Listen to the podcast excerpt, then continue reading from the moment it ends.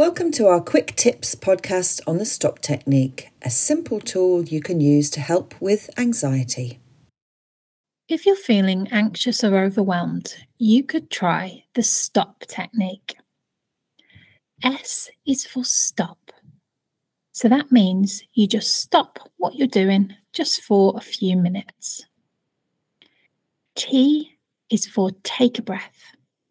This is where you focus on your breathing and you can take some really big, deep breaths in and out. O is for observe. So that means tuning into your thoughts and feelings and how your body might be responding.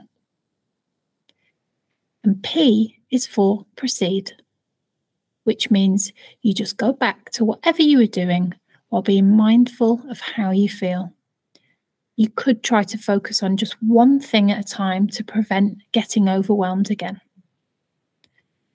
So, just to recap, if you're feeling anxious or overwhelmed, try to stop, then take a breath, observe, and then proceed.